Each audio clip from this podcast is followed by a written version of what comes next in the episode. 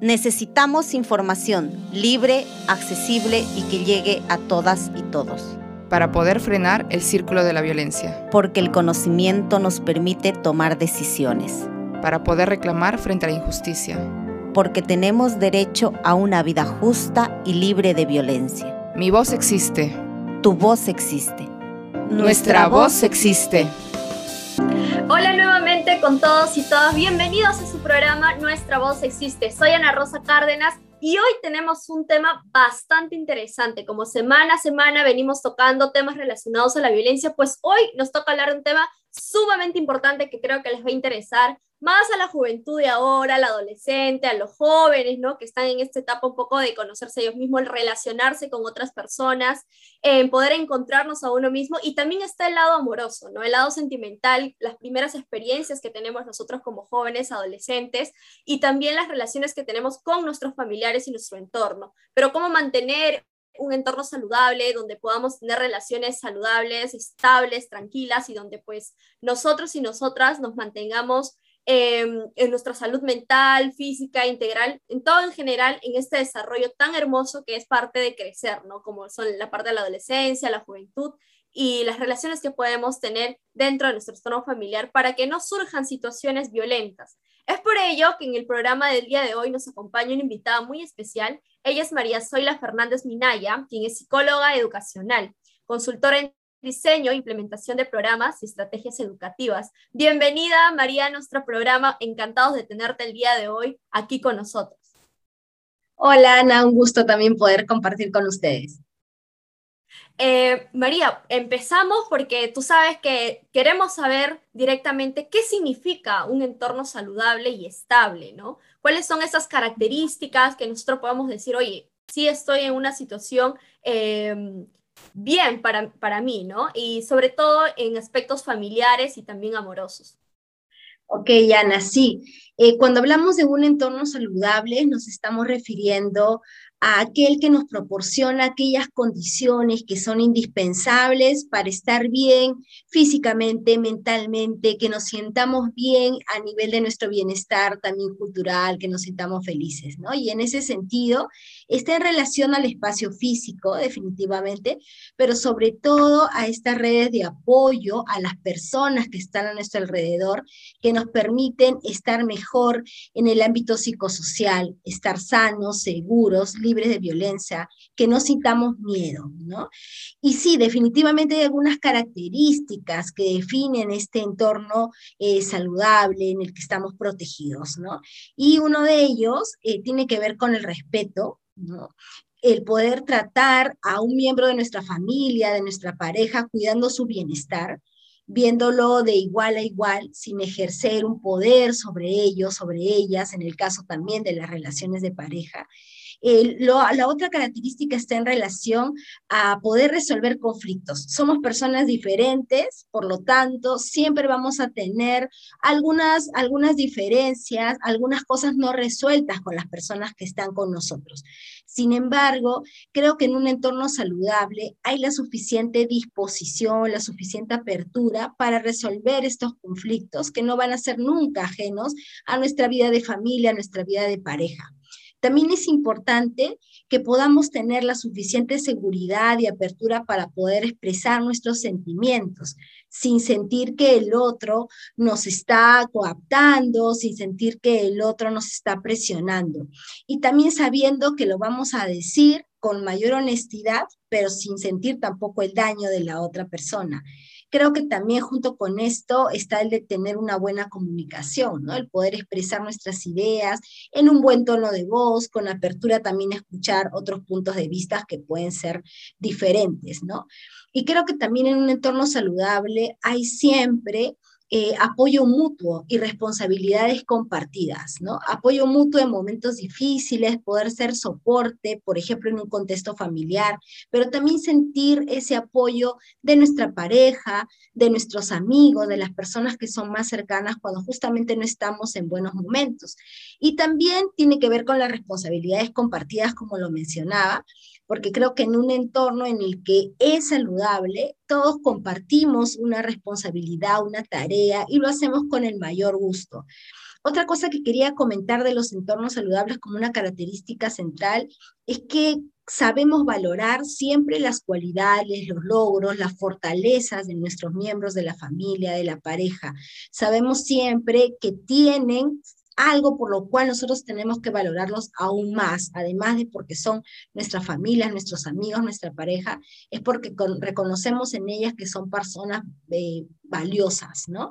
Y por último, creo que también la confianza mutua, ¿no? En un entorno saludable, tú sientes que hay definitivamente confianza y que no tienes por qué tener temor a esta persona que vive contigo, ya sean tus familias, tus padres, eh, tu pareja, tus amigos también, ¿no? Creo que en un entorno saludable, los que están contigo se convierten en tus compañeras, compañeros de camino, Claro que sí.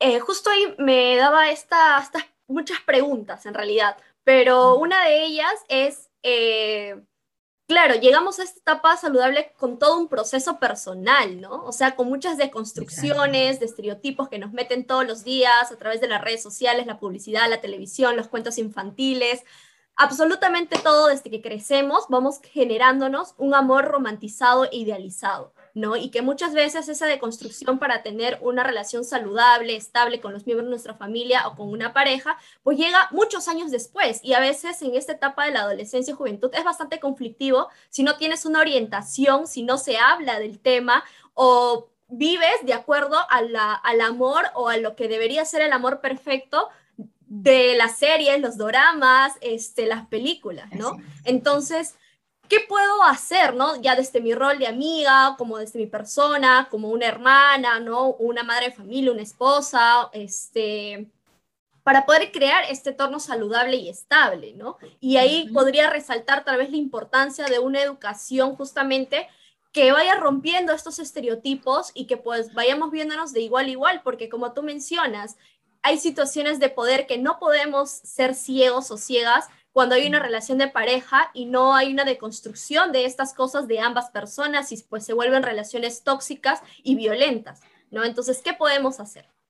Exactamente, Ana. Creo que además, eh, como tú señalas, es un proceso porque venimos de situaciones estructurales, ¿no? De cuestiones que están arraigadas desde que nacemos, desde lo que nos educan, y hay un proceso de construcción que es sumamente importante también pero creo que en ese sentido me parece fundamental también que pueda hacer, ir haciendo cosas, ir tomando pasos, ir también asumiendo apuestas desde los diferentes roles que tú mencionas, ¿no?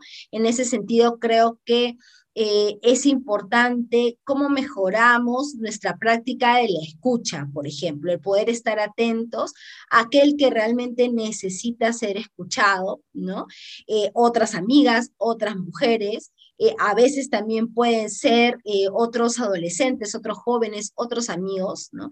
y poder identificar dentro, al interior de una relación de pareja, al interior de una vida de familia o de una amistad también, eh, estar atentos cuando a veces pueden haber algunas situaciones de alerta, ¿no? Y creo que en ese sentido, el practicar nuestra escucha, nuestro oído, la manera en la que podemos estar cercanos a los demás es sumamente importante. Junto con eso, creo que también es acompañar y cómo mejorar o cambiar nuestros modos de vincularnos con las personas, ¿no? A veces, eh, como lo has mencionado, por nuestras propias maneras de, de estar, de haber sido criados y educados, nos hemos acostumbrado a vincularnos de una manera violenta, ¿no? De ejercicio del poder, de tal manera que no hace sentir a la otra persona que es libre. Y creo que eh, eso es algo que tenemos que conversar más, entre, entre jóvenes, entre mujeres, en las familias, ¿no? De cómo cambiar nuestro modo de vincularnos, de sentir que cuidamos también a los otros cuando les hablamos, cuando conversamos, cuando hacemos cosas juntos, ¿no? Y esto tiene mucho que ver también con cómo establecemos relaciones entre las propias mujeres. Y creo que en ese sentido eh, del cuidado del trato está también en nuestras maneras de poder eh, conversar, como decía, pero también a veces en nuestras maneras de trabajar con nosotros, para los jóvenes o adolescentes o mujeres que ya están involucradas en el entorno laboral, ¿no? Y creo que hay que promover ese respeto y el buen trato y las buenas relaciones en los diferentes ámbitos de, de nuestra vida. Y también eh, es necesario siempre poder promover una comunicación también asertiva, ¿no? Nosotras creo que entre mujeres y en general entre todas las personas, adolescentes, jóvenes, podemos ser honestos con los que pensamos, honestas con lo que pensamos, pero cuidando también siempre el, el ser empáticos con lo que puede sentir la otra persona, que creo que es una de las cosas que también eh, pasa mucho en, en contextos como el nuestro.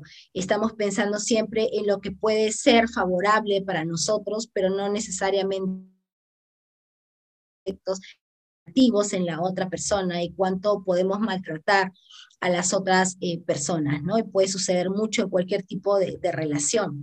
Y creo que también eh, en nuestro rol de, de, de amigas, de, de, hermanas, de madres, también de parejas, creo que siempre hay que estar atentos en cuáles son las posibilidades que tenemos de poder eh, denunciar o acudir a algunos centros que nos pueden acompañar, apoyar eh, ante situaciones que son difíciles ya, ¿no? Y ante situaciones en las que nos hemos visto vulnerados, ¿no? Situaciones de violencia, pero también a veces tenemos necesidad de soporte eh, socioemocional, ¿no? Justamente para este proceso de ir haciéndonos mejores personas, mejores parejas, mejor familia, también a veces necesitamos de un soporte socioemocional.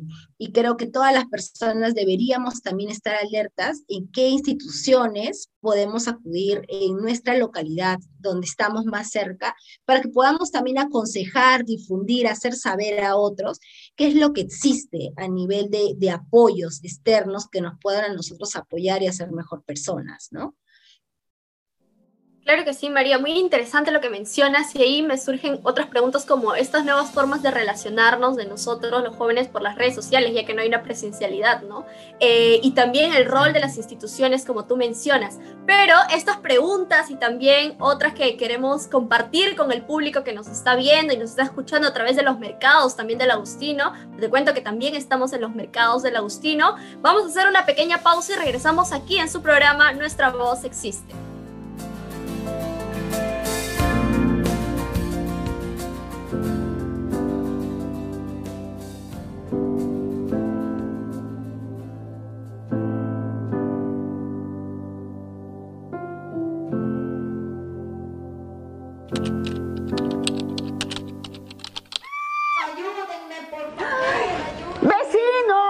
¡Vecinas! ¡Alerta, por favor, todos!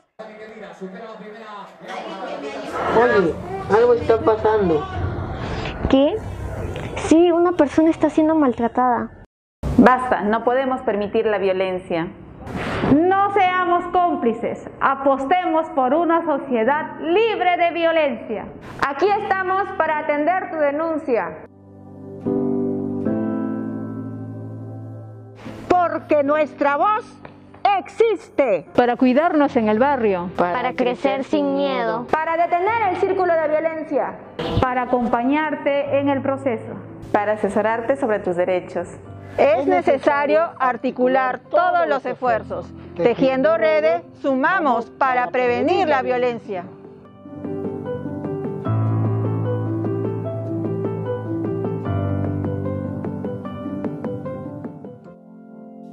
Retomamos el programa, estuvimos conversando con María el día de hoy acerca de estas dinámicas, ¿no? Estos eh, entornos saludables, qué características tiene un entorno saludable, eh, qué acciones nosotros podríamos tomar de nuestro rol de amigas, madres de familia, una esposa, ¿no? Con tu pareja, dentro de tu hogar, de tu entorno familiar. Eh, para que puedas tener un entorno saludable, sano, ¿no? Y puedas cuidarte a ti mismo y también sobre los roles de las instituciones, ¿no? Que también son importantes justamente si estamos de repente en un entorno de violencia o queremos tener más información. Como María nos venía comentando, el tema de la deconstrucción, de, de trabajar en nosotros mismos, este, es un proceso largo, ¿no? Pero que es importante un acompañamiento también de profesionales que nos puedan ayudar y orientar en este proceso, ¿no? La, la comunicación asertiva también, algo fundamental, la escucha activa, ¿no? Este, ponernos en el lugar de la otra persona, la empatía, eh, para justamente lograr este entorno saludable que tanto nosotros queremos, más en este momento de pandemia donde nuestra salud mental se ha visto bastante afectada y más sobre los jóvenes, ¿no? Entonces, María, me gustaría preguntarte, em, ¿qué rol cumple en este caso el Estado, ¿no? Para proporcionar un entorno saludable y estable y, o qué medidas debería tomar.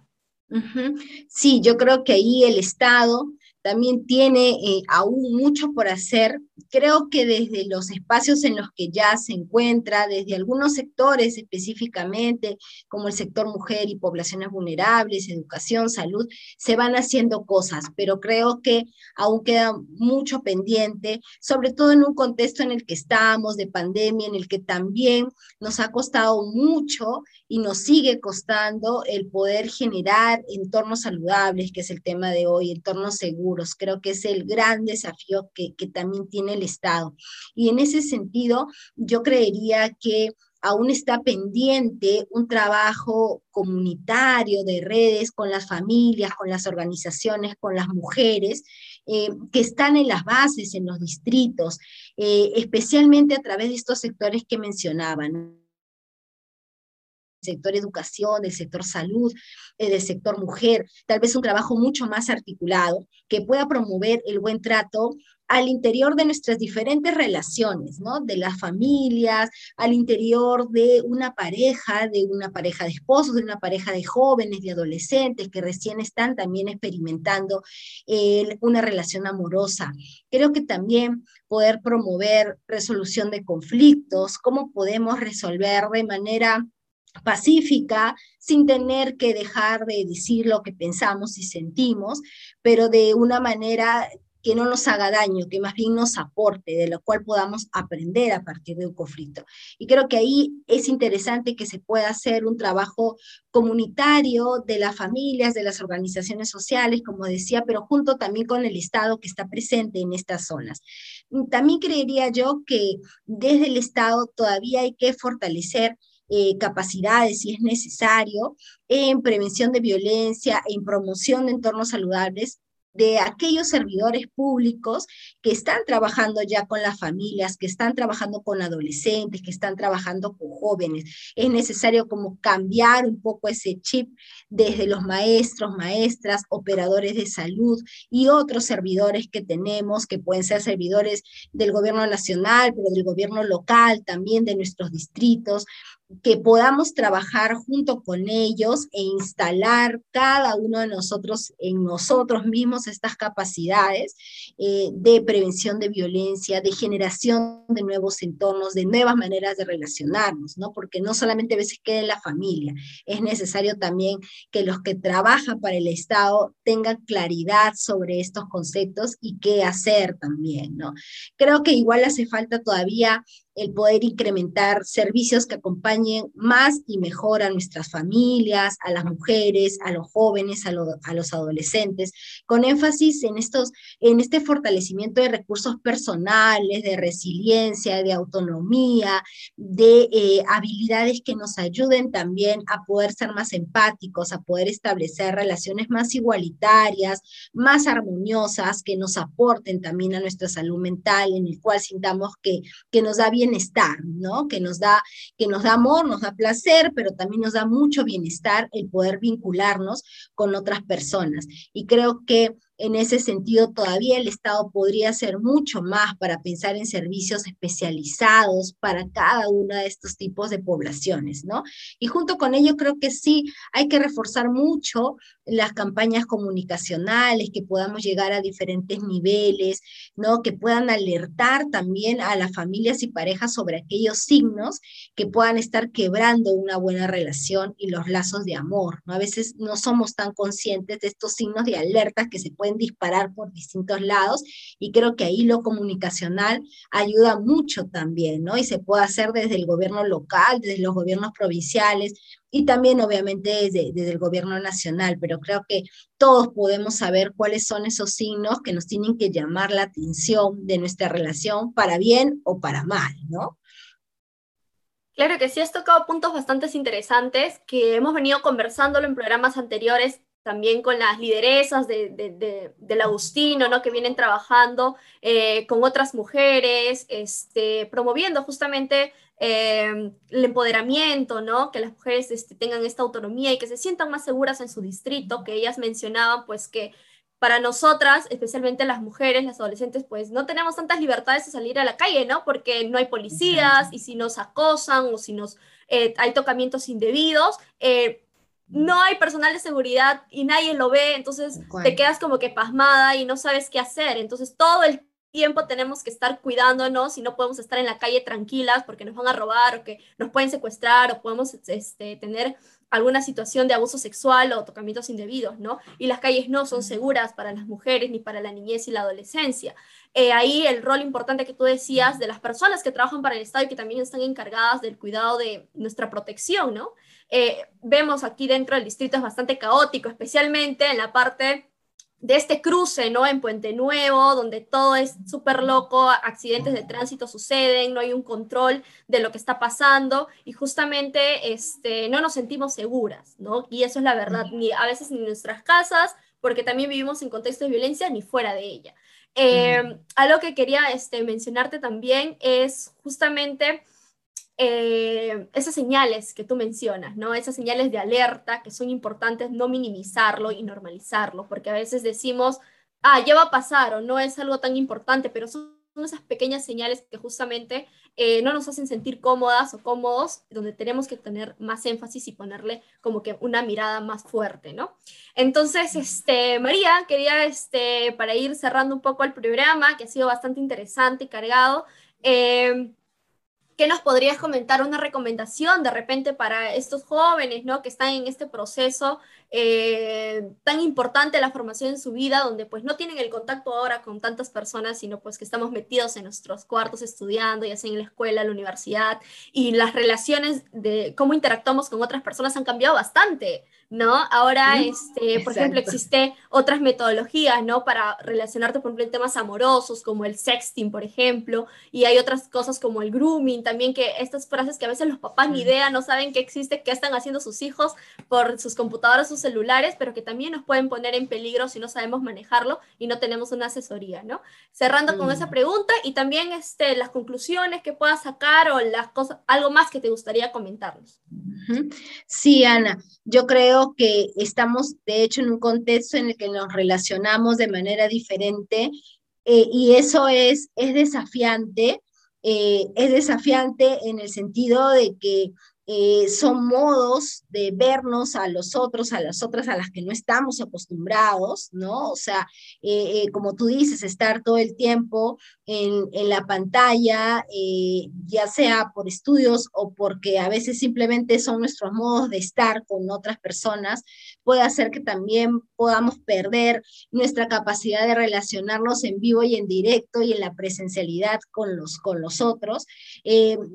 quiero decir que es desafiante no tanto un problema, porque creo que son modos diferentes que también el propio contexto nos, nos da, pero sí creo que este, a veces eso nos debe llevar a evaluar eh, cuánto también esto puede influenciar negativamente en nuestras maneras de, relacionarnos, de también poder expresarnos más, de poder decir lo que, lo que nos está pasando, ¿no? Porque a veces en este tipo de, de, mm, interacciones, eh, a veces totalmente virtuales, podemos quedarnos en, en pequeñas frases, podemos no decir todo lo que pensamos y podemos no nuestro rostro a veces no expresa todo lo que lo podemos hacer en, en vivo y en directo, ¿no?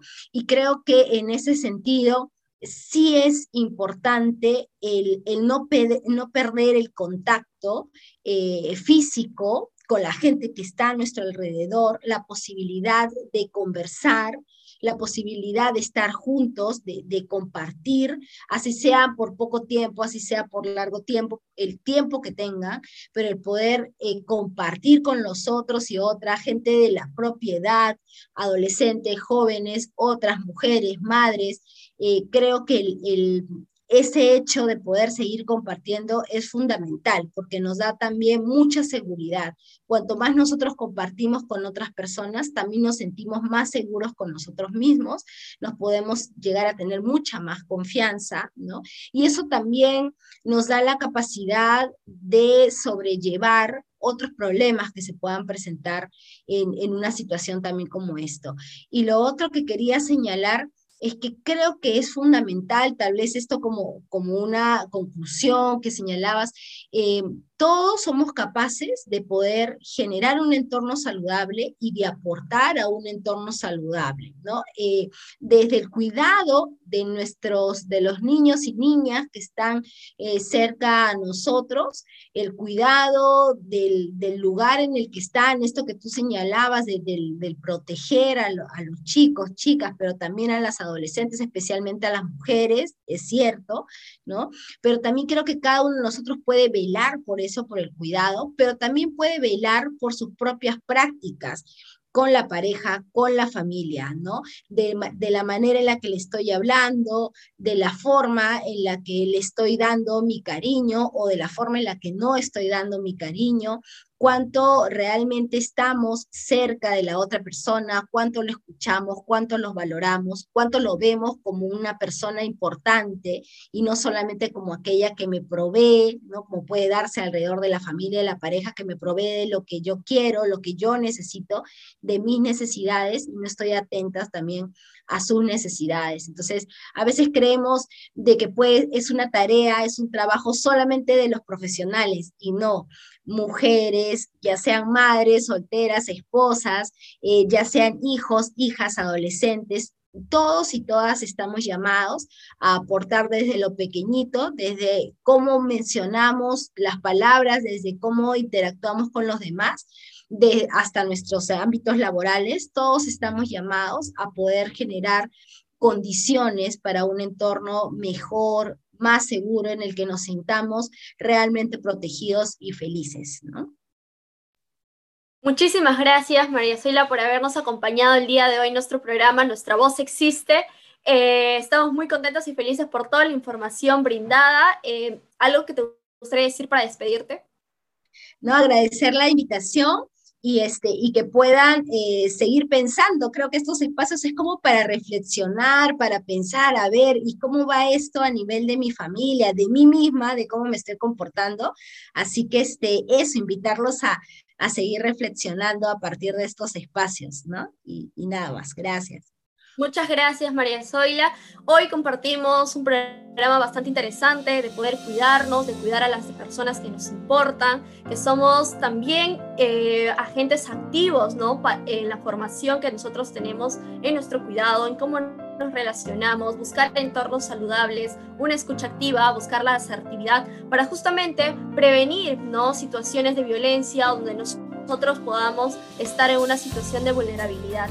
Y en este programa justamente buscamos a la apertura de la reflexión, del diálogo, de compartir información acertada con especialistas. Así que les invitamos a compartir este programa y otros que venimos desarrollando en todas nuestras redes sociales que les aparece aquí eh, día a día y también enviarles un saludo a todas las personas que nos escuchan en todos los mercados del Agustino, ¿no? que es el espacio directo donde estamos con nuestra ciudadanía, con la gente rica del Agustino para poder compartir esta información tan importante. Muchísimas gracias por estar el día de hoy en nuestro programa y nos vemos en una siguiente edición de aquí de su programa Nuestra Voz Existe.